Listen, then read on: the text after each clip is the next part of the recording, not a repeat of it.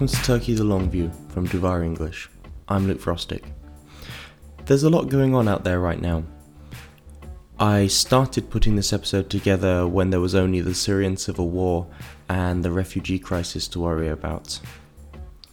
It's easy to forget um, because the conflict in Syria and the coronavirus take so much of the oxygen, but Turkey is engaged in two civil wars at the moment. The war in Libya has been going on for years now, and Ankara has tried to carve out a role for itself in the conflict. My first guest is Tarek Megerisi. He's a fellow with the North Africa and Middle East program at the European Council of Foreign Relations. We talk about the Libyan side of the conflict. Tarek Megerisi, thank you very much for joining us. It's my pleasure. Thank you for having me. Okay, um, so I'm going to start with um, a little bit of a confession. Um, I so I sort of switched off the Libyan conflict kind of after the death of Gaddafi, really. And I, I don't think I'm alone in doing that. I think it's been the forgotten civil war in many ways. So, could you start by giving me a brief overview of the factions involved on the ground? Yeah, and don't feel bad. You're far from the only person. Um, although I've started to call it more the ignored war than the forgotten war. Mm. Uh, the amount of interests that are in play, I think for a lot of them, they would just appreciate the silence from the media as they go about their business. Um, on the ground, you have a hugely atomized scene. Uh, so, you know, a, a, dynamic which started during the war itself, um, as in 2011's war against Gaddafi, of communities, towns, cities, villages kind of self-sustaining, protecting themselves through a local militia, having local councils to decide on how to to manage and sustain themselves during the upheaval of the revolution. This dynamic kind of continued and worsened to an extent after the revolution due to the failure of successive governments to do anything much more than be corrupt. Um, there's a lot of history there over the last nine years, but for the interest of expediency, let's fast forward to today, mm-hmm. um, whereby you have a government in Tripoli which is called the Government of National Accord. It was the product of a years long uh, UN process in 2015 um, following a, a, civil war in the country, which aimed to to build a, a unity government um, with representation from each of the constituent parts. So that would be the most recently elected parliament, which is called the House of Representatives, uh, which sits in eastern Libya, um, mm-hmm. and, uh, and a body called the High Council of State, which represented the parliament, which was replaced by the House of Representatives, and which, for a whole load of reasons, refused to really cede power. Um, however, this government has never really been recognized by by those in the east of the country. So that means both the House of Representatives and technically what is a non-state actor that has grown to have the prominence of a state actor, mm-hmm. which is Khalifa Haftar, um, his Libyan Arab armed forces. You know, probably the headline guy and protagonist of this of this current um, catastrophe. Um, and so he has really played the antagonist role uh, since 2015 until today, um, ensuring that the political establishments like the House of Representatives that are in the east of the country don't recognize what's going on in Tripoli and kind of framing himself as the guy who's going to dismantle all of that and build a real state in its place. Um, so that's where we are today. You have, you know, three constituent political parts, um, and you have tens, if not over a hundred, individual armed groups representing different parts of the country and different communities and interest groups. Um, and they're all bound together in what's roughly a civil war. Okay, so um, what is life like for the Libyan civilians at the moment? What what is daily life looking like? I mean, that really depends on on where you are, but I think you know there are some commonalities. Um, so the financial situation is getting worse across the board for Libyans. Uh, the regular economy has been slowing gradually uh, since the start of this war uh, in April 2019. Um, and since an oil embargo, which was put in place by Haftar in January, things have steeply taken a turn for the worse. Um, there's not so much liquidity. It's difficult to access your cash. There's not much work going on. The price of goods is steadily going up. Um, now the electricity situation is getting worse thanks to this oil embargo. So power stations don't have the fuel to run. If you go to Tripoli, which is you know Libya's biggest city, it's the capital. It's got over two million people, uh, probably closer to three million now due to the sheer number of internally displaced people um, from Haftar's um, wars over the years, uh, life is really getting starting to get tough. You know, you have regular shelling, um, which goes on and can seem indiscriminate at times um, to the people who are living there. I mean, from Haftar's perspective, they would say that there's uh, military tactics involved shelling certain key sites, but there have been so many tragedies, atrocities, war crimes, however you'd want to say them, over the last few months. Um, that it really does spread a terror amongst the people uh, of Tripoli. You have garbage that's piling up everywhere. Government services have basically stopped in entirety. Um, so there's a, you know, if Li- if the Libyan population lived under a degree of fatalism for the, la- the last four or five years, that has certainly taken a, a big turn for the worse. Um, over the last few months. And whenever the war flares up, the situation gets worse. When it calms down, things get slightly better, and people try to live a normal life. Okay, thank you very much. So there are um, there are multitudes of issues about the Libyan Libyan conflict that we could talk about. We could talk about uh, the refugee crisis, which is going on at the same time, the sort of the the lack of international leadership, um, um, there's yeah again there's so many we could talk about. But i'd like to focus on the turkish aspects of it. Now from my understanding of of uh, ankara's position it's that the gna is the legitimate government in their eyes and they they cite the them as the european uh, not the european union the e there the un recognized government. Um, and it should be the international community's role to support the GNA um, to put an end to the Libyan war that way by providing intelligence, technical support, um, and in the Turkey case, it's Syrian mercenaries as well. What is your view on Ankara's position? I mean, if you break down the argument that that you just gave now, which is very much Ankara's line, um, you know, objectively, what they say is is correct. Um, the government of national accord should be considered uh, the legitimate government in Libya. It was the product of a UN process. Um, the wider international community, including many Western states, have been working with it and through it over the last three to four years. Um, the fact that this government has been a disaster in terms of supplying um, or serving its people, um, I think, is immaterial given the context of the war. Um, so there was a UN process continuing to try to move beyond the government um, to really change the the foundations for it, the mandate, and various other technicalities that would have allowed for a more representative um, and productive government. And this was abruptly stopped by Haftar's assault on the city.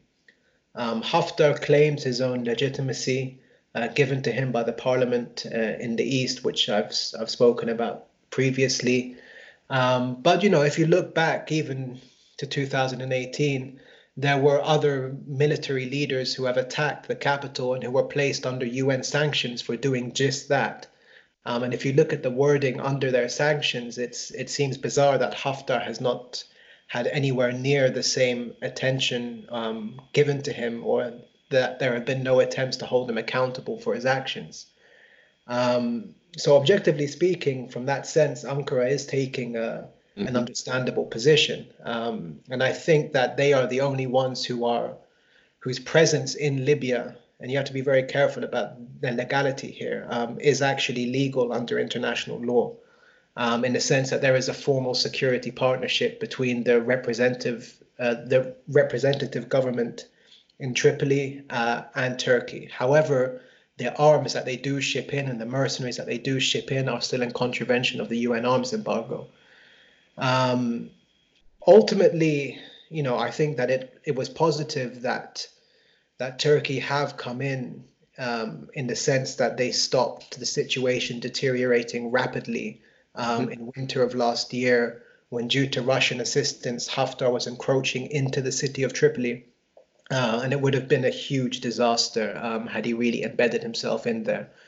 Um, the next step that the Turks hoped for was to use their presence and the threat of Turkish action um, to to push Haftar and the state supporting him into a deal.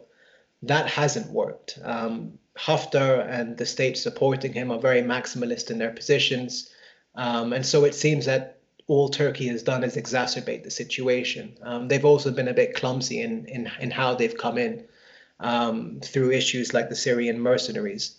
And mm-hmm. so they need to have a, a follow up plan to stop, you know, what what could be um, a positive intervention from just exacerbating and aggravating an already bad situation.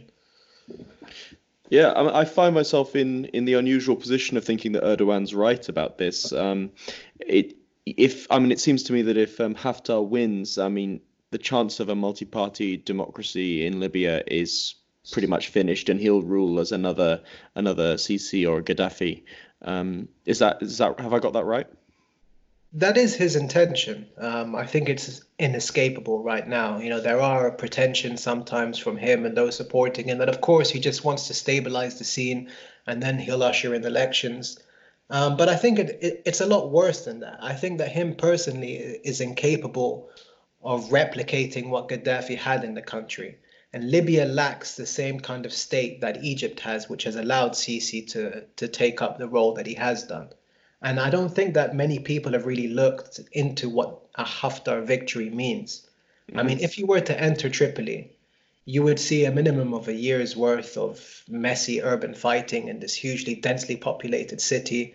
Uh, if we look at the previous large urban war he's conducted in Benghazi, this would likely destroy the city um, he would be left ruling over the rubble, um, more than likely immediately have an insurgency on his hands that he has to deal with, and he would very likely be continuing this war onto Libya's third city uh, of Misrata, um, which is a huge city in the center of the country, which many in his camp have spoken of um, previously in terms of getting revenge on them. Uh, Haftar's wider organization, you know, he calls it the Libyan Arab Armed Forces to hark on to the Egyptian model and pretend that it's an army. But like every other force in Libya, it's a collection of self interested groups who are there in an alliance of convenience. So once Haftar stops being the antagonist who's trying to take power and becomes the ruler who has power, then all of these different groups lose their unifying factor and they will start fighting amongst each other. So we would have a, a very similar dynamic to what happened after the fall of Gaddafi, just with a, a state that's um, been dilapidated over nine years and has been destroyed through five years of heavy warfare. I see. Um, so, a thing about, uh, about Erdogan is that his policy is never completely set in stone. He's over the years been very good at pivoting from one position to another. Um, if it's been needed. So if you uh, if you were able to sit down with the president and give him some advice on a more constructive role that Turkey could play in a Libyan peace process. Um, what would you say? I think ultimately he has to do more to build uh, a coalition um, to help push the idea of an inclusive process in Libya um, and an end to the drivers of war, which is the arms embargo um, and so on. I think Erdogan believed in the beginning that uh, he could quell the conflict by the threat of Turkish intervention, and that would be enough to bring the Emirates mm-hmm. and others to the table. But that's not the case. And in, in order to really get purchase from the states who are backing Haftar, um, there needs to be some kind of wider international pressure, which means bringing Europeans on board, bringing the Americans on board, um, and really protecting the UN to carry out what could be widely considered a legitimate and ob- objective rather than politically biased um, reconciliation project or political process. Uh, and that's one area that he struggled in so far because Libya is not an issue in isolation. Mm-hmm. Um, you know, Turkey has already used Libya um, to leverage itself into the Eastern Mediterranean. Uh, there is, of course, other fault lines between Turkey and Europe, between Turkey and the States. Um, so it is quite a messy path forward, but I think he needs to try to look for a wider coalition as, you know, given everything else on their plate, Turkey won't be able to go this alone.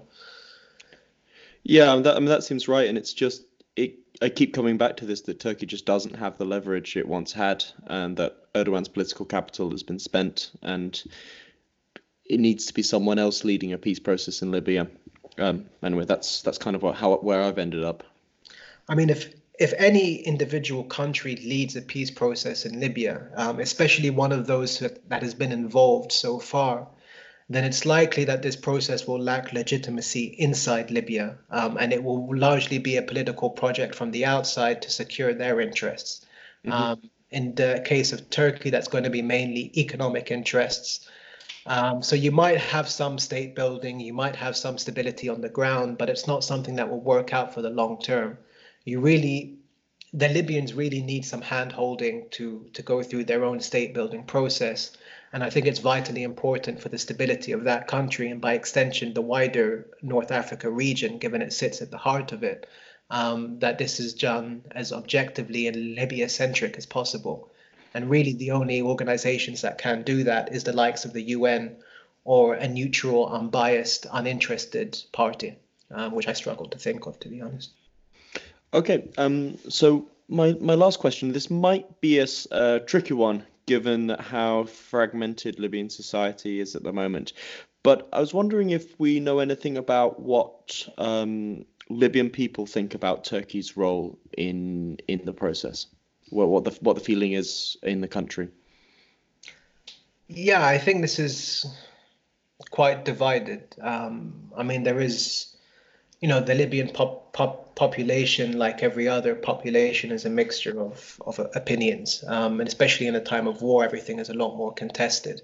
So you do have those who who support the GNA, uh, who are fearful of what Haftar, um, you know, increasing or continuing his attack looks like. That support the the Turkish intervention, and in fact are grateful for the Turkish intervention because they see Turkey as the only country um, that has stood up to try to protect their revolution um, in Libya and to stop Haf- the Haftar project from being carried out. Um, although even these um, have been weakened slightly by the introduction of Syrian mercenaries, which was a great coup for for Haftar's own propaganda machine, and we've seen a steady stream. Oh, I see.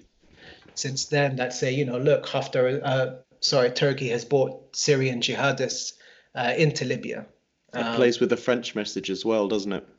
Yeah, exactly. Um, and there is, you know, on the other side um, of the fence, there is a wider message that happened around the statements um, by Erdogan about the upcoming intervention, talking about uh, Libyans of Turkish descent, um, and so on and so forth, that is, has tried to play up the Ottoman colonization of Libya.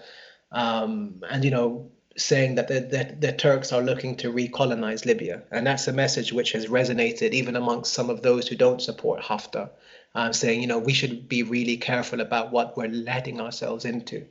You know, as, as a narrative, um, it's very powerful. As a real credible argument, I think it, you know, it lacks substance, but nevertheless, it is something that is resonating.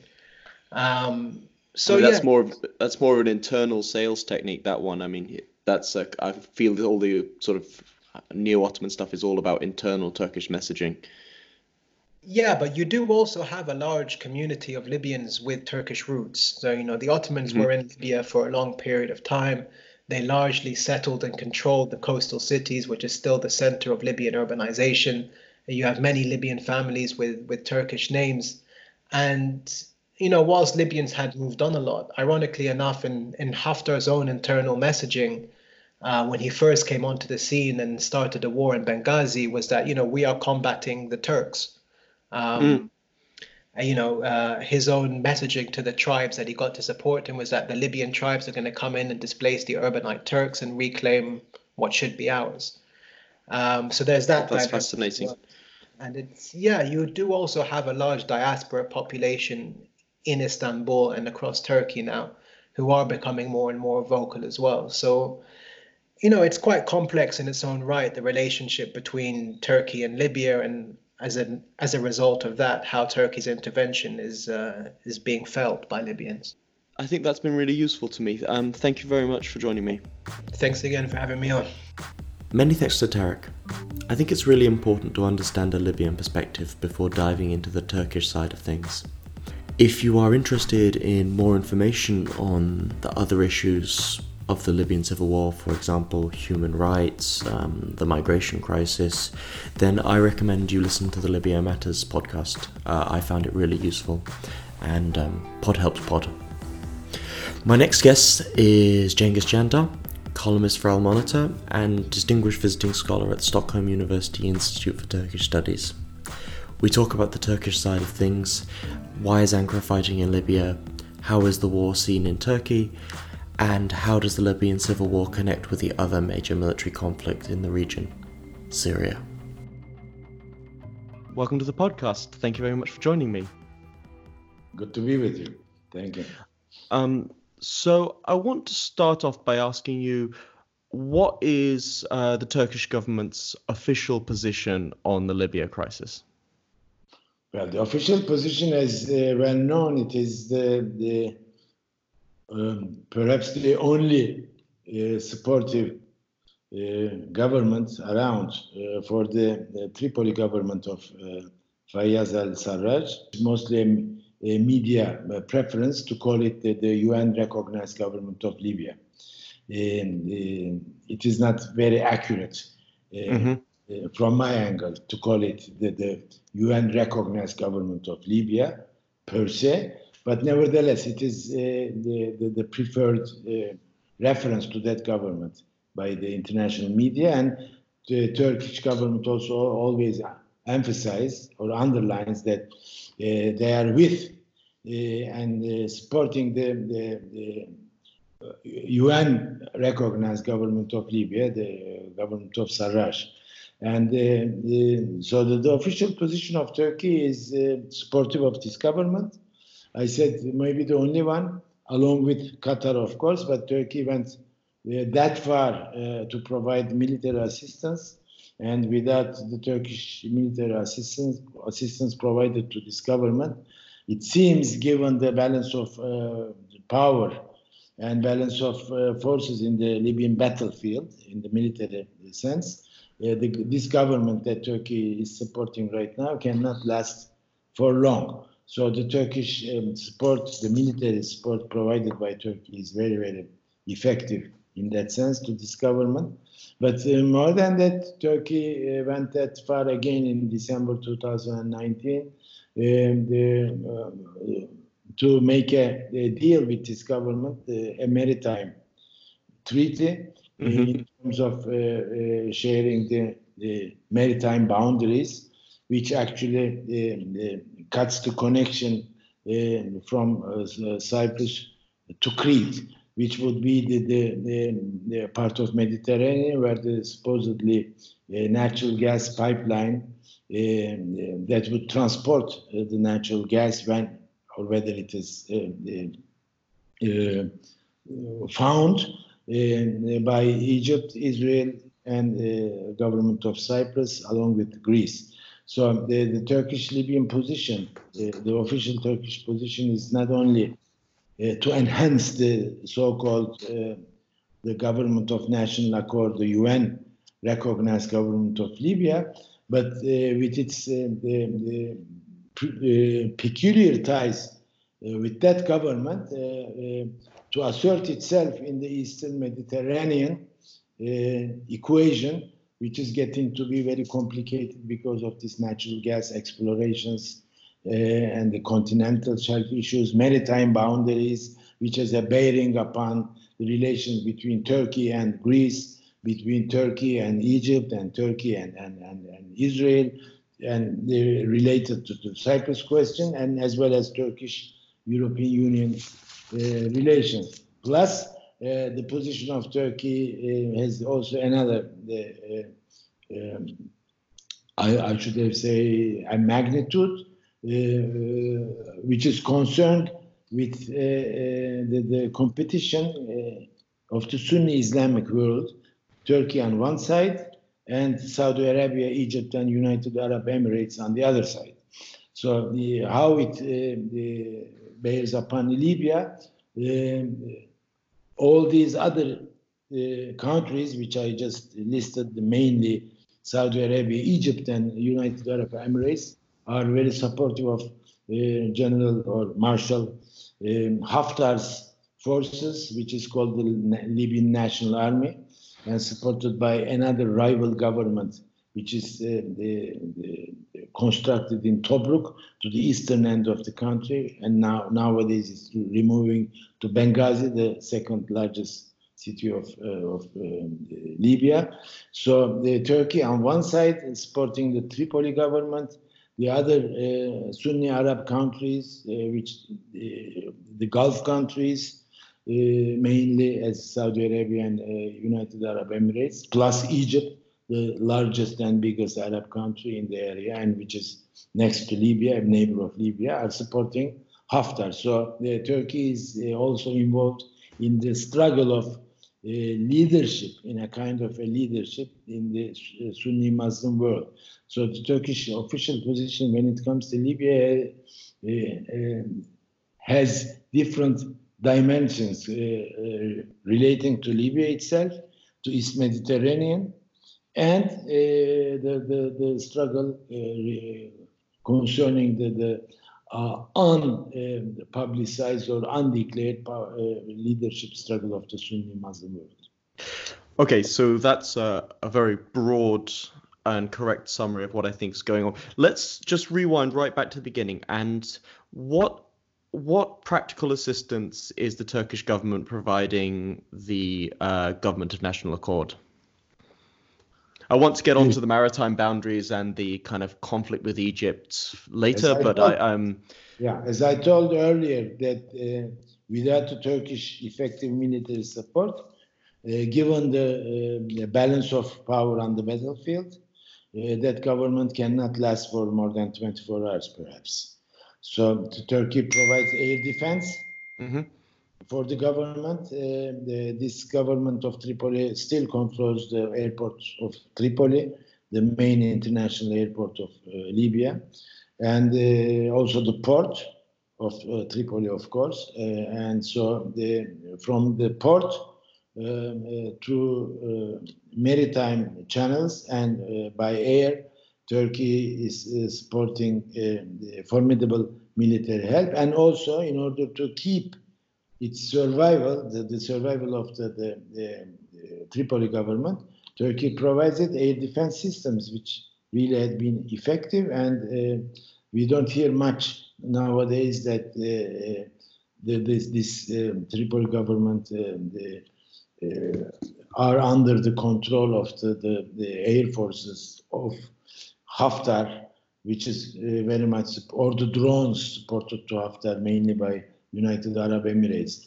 What Haftar, which is in a position to do, uh, being quite close to Tripoli and uh, trying to put a siege around Tripoli in order to capture the, the capital city of uh, uh, Libya, uh, can only pushes its artillery to the range of the Tripoli airport to give certain damage uh, uh, against the Tripoli government. Other than that, the Turkish air defense, providing air defense systems and electronic warfare, all these sort of systems provided by Turkey uh, to Tripoli government uh, led the government to survive until now. And additionally, Turkey the, uh, the land its the some of its military advisors, mm-hmm. intelligence support, and also uh, uh, it's an open secret now. everybody knows about it. Even the president of France, Macron, Emmanuel Macron, openly announced it that Turkey uh, and the Turkish officials never rejected it, that Turkey uh, is supporting the Tripoli government by uh, some Syrian fighters, which is transported uh, from northern and northwestern part of Syria all the way uh, uh, to Libya to the defense of the Tripoli government as land forces. So, the, as they call it, there are Syrian proxies of Turkey on the battleground as well. So altogether, the, the main the, the, main support of Turkey with for uh, for uh, the, the Tripoli government is the military support, and as I still I, I want to underline that without that support, that government could not survive or last for long. So it is very formidable and effective support that Turkey is providing. Okay, so with this issue of these Syrian proxies, why is Turkey unwilling to deploy its regular forces in Libya? Well, look, Libya is far away from Turkey. Uh, even uh, in Idlib, uh, very recently, when the death toll rose up to uh, some scores of, as they call it, it's called in Turkish martyrs, of the Turkish armed forces personnel losing their lives in the battlefield of uh, Syria next to the Turkish frontiers. It can be presented to Turkish public despite the, the, the, the, um, irritation, uh, resentment, and everything of the Turkish public uh, would have and is having already uh, concerning the loss of lives, the casualties of uh, military personnel in Syria.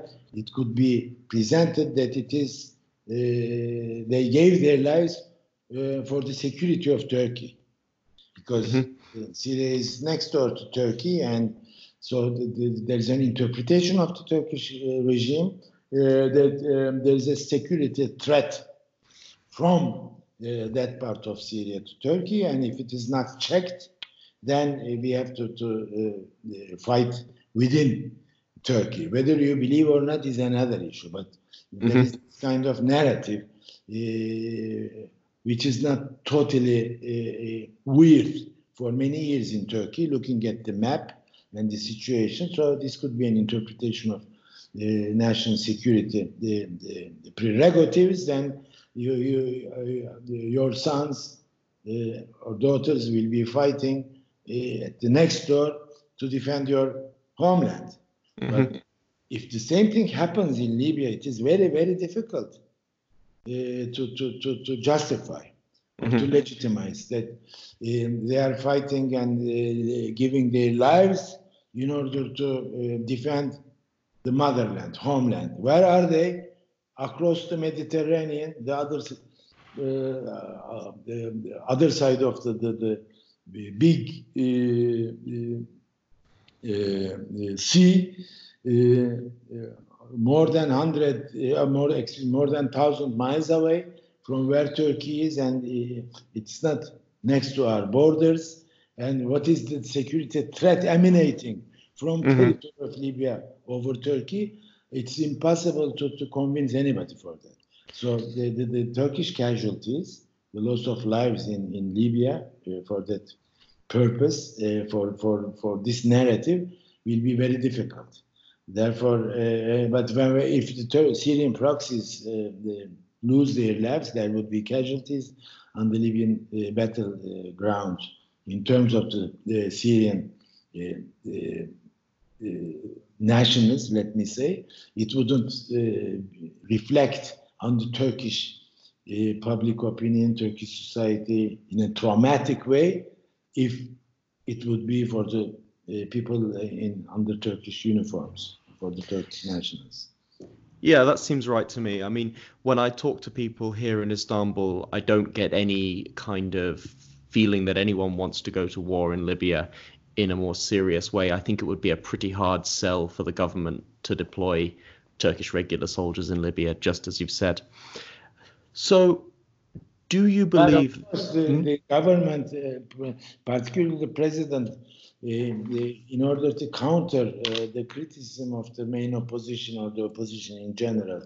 He refers to the, the founder of the republic, Mustafa Kemal, mm-hmm. Fought there. But at that time, Libya was Turkish territory. And, and if you bring that argument that, look, Mustafa Kemal had fought in Libya, Libya was part of the Ottoman Empire, and the Ottoman Empire uh, was the homeland. So if you if you extend to this argument, you can also say that Yemen also was a part of the Ottoman Empire mm-hmm. at that time, and many officers and many soldiers with origins of Turkish, uh, today's Turkey's Asia Minor or Anatolia, that, that fought in Yemen. There are so many songs mm-hmm. about Yemen and so on, the casualties and all these things. So the, if, if, if, if we extend to this narrative, and uh, could could you say that we have to, since it has been our homeland once upon a time, uh, and there is a conflict going on Yemen, that means uh, because of our historical bonds with Yemen, we have to provide manpower to fight on the Yemen battleground. Can we say that? It would be ridiculous. So sure. one, one, once upon a time, if if uh, some territory belongs to a country, it doesn't give the legitimacy that you must be concerned, of course, but it doesn't give you the legitimacy to be there, uh, mm-hmm. present with your uh, military hardware. Hmm? Yep, that seems right again. Um, now, earlier you mentioned the issue of naval delineation, and it seems like that's a really key um, motivation for Turkish involvement. And it's a it's a complicated issue about where the borders are and where exactly like exclusive economic zones lie. But what other reasons do you think that Ankara is so involved in the Libyan civil war? Well, I think the, this regime uh, prefers to follow an assertive foreign policy, as they like to call it, mm-hmm. uh, to assert Turkey uh, into the, the, international agenda in the way it is performing right now. So you don't need to be uh, always uh, in a position of a mediator like the mm-hmm. Scandinavian countries, for example, they love to be involved in mediation efforts of international conflicts. Nor- Norway, Sweden, Finland, these kind of countries you hear. Uh, when it comes to mediation, uh, they are uh, almost ready volunteers for that kind of uh, thing, and uh, that, that's as if a, a kind of a, a, export material for them. Mm-hmm. In mediation, um, the soft power kind sure. of uh, uh, attitude. So Turkey uh, used this soft power um, attitude in the early 2000s. And, it was a mediator in many issues, and so it put its name into over the international political agenda uh, uh, as a generator of uh, soft power politics, diplomacy and trade and so on. And mm-hmm. uh, the, the, international system felt the presence of Turkey in international issues.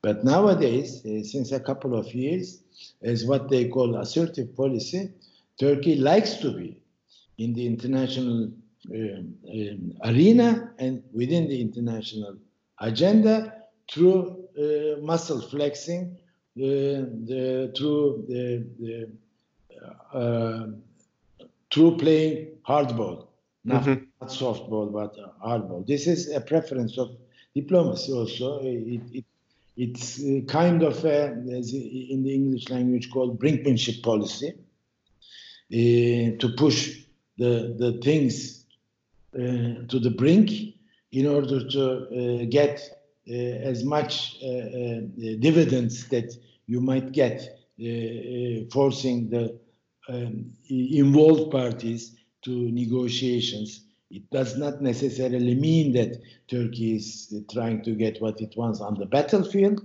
but uh, giving an image of readiness that it can go uh, uh, beyond what could be imagined of it in order to extract more concessions and uh, more uh, uh, opportunities um, to its interests on the on the, the, negotiating table. If you remember, for Libya, for example, when there was this multilateral mm-hmm. a conference in Moscow, Turkey was on the table as one of the most important uh, actors or players of the Libyan game. So uh, then when it was transferred to Berlin on, on uh, January 19th, uh, I think, uh, mm-hmm.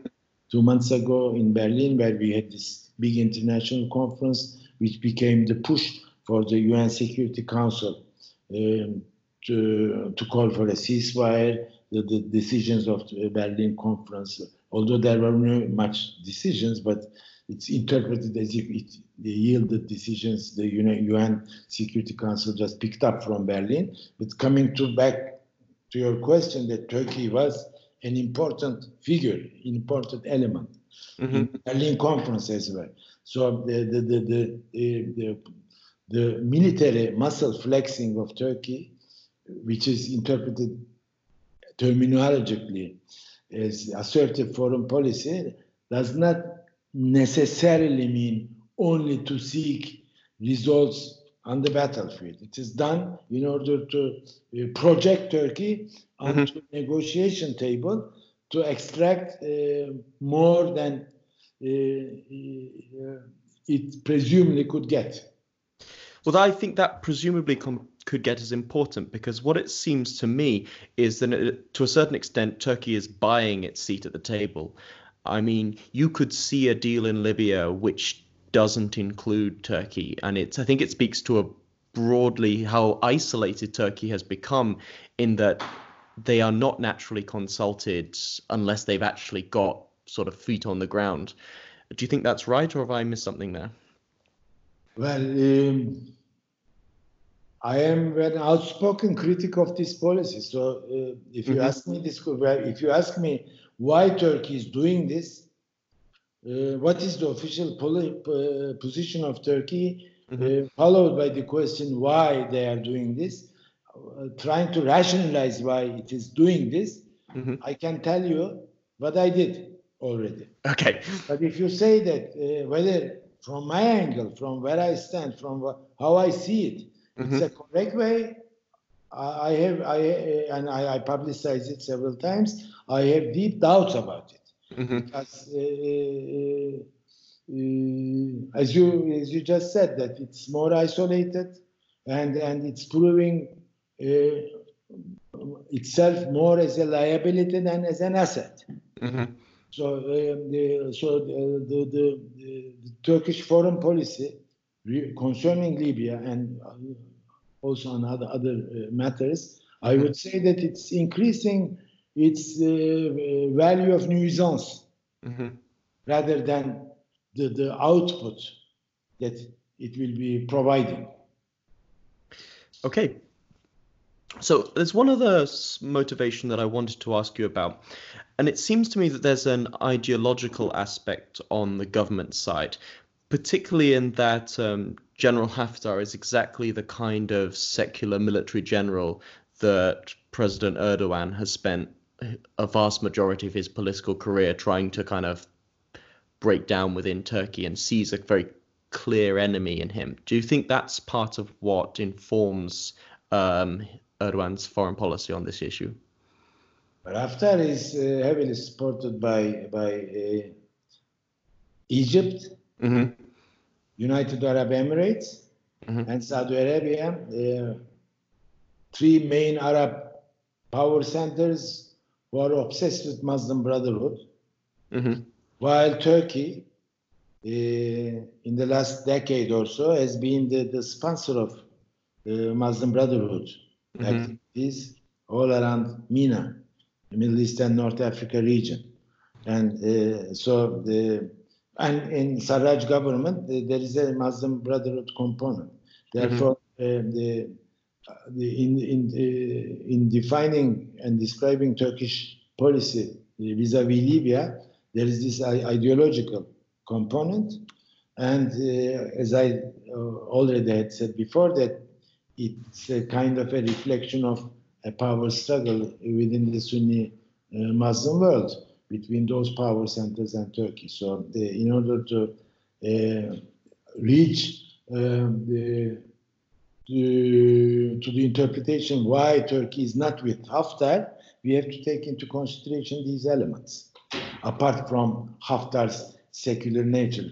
Um, and although that not directly related to the question, I have to say that um, Haftar is not only the representative of the secularists. Mm-hmm, mm-hmm. Yeah, of course. Because there are many Salafi and and and uh, heavily the extremist Islamist mm-hmm. elements within the Haftar camp and the coalition that he represents.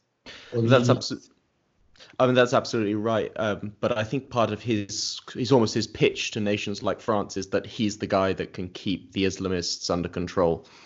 Yeah, well, yes, and also for for the Russians. Mm-hmm. Yeah. So we've been kind of avoiding talking about Syria so far, but I think it's important to bring it up. To what extent are the two conflicts connected? They are interconnected, especially during the last days of Idlib conflict, mm-hmm. uh, just before the, the, the, ceasefire reached in uh, Erdogan's talks in, in Moscow with Putin. Uh, just two days ago, uh, before uh, Haftar was in Damascus, and uh, the Syrian regime uh, recognized Haftar as Libyans, Libya's uh, the, legitimate government, and so the diplom- diplomatic the, the, Libyan embassy, which is also already present in mm-hmm. Damascus, will be filled by Haftar's people, and the Syrian embassy would, would be in perhaps nowadays temporarily in, in Benghazi. So uh, the, the Syrian regime of Bashar al-Assad and Haftar um, in Libya are connected, and uh, the, their sponsor, uh, the big one, mm-hmm. different sponsors, Moscow, they also uh, the, is a very uh, determining player in Russia, in Syria, more mm-hmm. than anybody else, Russia nowadays. Uh, plus, it is very, very important in Libya. So through Russia also, the situation of Syria and, and Libya is interconnected. And also uh, with Turkey, who is also very important playing on both, uh, both fields. If I wouldn't use the word, word battleground, let me say fields. I see. And so that um, Russia, of course, is the thing that connects the two conflicts. And there's this kind of strange dialogue going on between Ankara and Moscow at the moment. I can't quite work out which way round it is. Is is Ankara using Libya for leverage in Syria or Syria for leverage in Libya or is is there does Ankara kind of envisage some kind of grand bargain with Russia that kind of wraps both conflicts up? Uh, yeah, sorry. it's, too, it's too early to tell because when you speak of Turkey, you are also mentioning a country member of North Atlantic System, NATO, uh, a formal ally of the United States, mm-hmm. with all the frictions and so on, but still it's a formal ally. Uh, but it's the, the, closest partner to Russia in many places uh for uh, econ- economic strategy, even when it comes to this nuclear plant to be built in Turkey, uh, to the air defense system, the S-400s, mm-hmm. and also uh, uh, the relations in in, uh, uh, in in northwest Syria. Northeast is another mess. But so uh, the, when it, you speak of Turkey, as much you are speaking of a, a member of NATO, a formal ally of the United States. So uh, whatever may take place or is already taking place between Turkey and Russia, it involves the entire Western the collective security systems, Turkey connections, and when you speak of a grand bargain, it has a bearing upon too many things altogether. Mm-hmm. So, uh, and uh, the, the, the, level reached uh, in terms of the uh, settlement of the Syrian issue and, or in Libya if you add them together and uh, uh, if we sum up, we, we can say that it's it will be far-fetched whether Turkey is after a grand bargain with Syria. It's too early to tell. We, mm-hmm. we, we, are following. We'll see if it, if it evolves to that. Certainly. Course, it's, it's, it's a card in both hands. I mean, mm-hmm. Turkey's hands in its dealings with Russia, also in Russia's hands in its dealings with Turkey. But whether uh, we, we should uh, uh, explain what's going on within the firm format of a quest for a grand bargain, as I say, it's too far fetched at this very point. Certainly, I, I agree with that. And I also um, sort of question the premise of my own question because I'm not so sure that Russia has the influence to to get the in Libya at least to get the outcomes that Turkey might want. And Syria. Sorry, it could. Oh, yeah. All right, my last my last question about Libya is like, how comfortable do you think Ankara is with this kind of like almost permanent civil war in Libya? Like, it seems to me that like they're not super worried about just prolonging the war, or do you think they're actively pushing for a kind of an end to the violence? Well, I'm not so sure. As I said, the Libyan policy of Turkey has different dimensions. If uh, there will be some uh, progress, uh, taking into consideration Turkey's arguments relating to East Mediterranean, mm-hmm. And if Turkey is more satisfied with the situation in, in Syria, not particularly concerning Idlib, but northeastern Syria, uh, I'm not sure that Turkey would be very much eager to prolong the, the, the conflict in Libya because uh, militarily Turkey is on the losing side. Mm-hmm. It is uh, enhancing the survival of the the, the, the Sarraj government, the Tripoli government, but um, given the balance of power uh, on the battlefield and in, also in international and politic, diplomatically and politically, if you add up the elements who are with Haftar and who are with the Tripoli government, uh, the, the, the, it's not sustainable. Uh, this Sarraj government in Tripoli is not sustainable. You can't rely on him forever, uh, mm-hmm. for a long period. And uh, the, the, the, it's not in your proximity geographically, geopolitically, in terms of logistics. So if you, as Turkey, uh, the only power or the main power more than the, the rest like Qatar and Algeria or whatever. You are you are on the forefront uh, to keep it to keep it up uh, as uh, for its survival. Uh, given the, the, the, geographical hurdles in front of you, uh, and given your own economic possibilities, it's not sustainable. you, you, I mean, Turkey's uh, support, uh, which is mainly the military, mm-hmm. most significant and meaningful part of it is the military part of it. It can't go for a long period uh, the, because uh, this uh, Sarraj government is the militarily on the losing side of the, the situation and diplomatically and politically not not not very uh, strong position. So uh, I don't think that Turkey will be very much interested for the prolongation of the conflict in Libya, but uh, these are all relative things. For the moment, the military situation as it is helps Turkey mm-hmm. to have a Libyan card. Exactly, and it settlement not to the favor of Tripoli government, then Turkey will have no uh, uh, much to say for Libya without getting anything for East Mediterranean in Syria and so on. And so it will be a very defeatist uh, situation for Turkey. So mm-hmm. Turkey wants the, the co- military conflict to go on for a while, but not for long. I see. All right. Uh, Cengiz Çandar, thank you very much for joining me. I thank you very much for having me. Many thanks to my guests, Tarek Megerisi and Cengiz Çandar. Libya and Turkey's involvement in it is tricky, and it intersects with so many other foreign policy problems that Turkey's run into, like naval delineation, the Syrian civil war, and worsening relations with Turkey's NATO allies and regional partners, all of which could be episodes in their own right, and, you know, um, might well be at some point.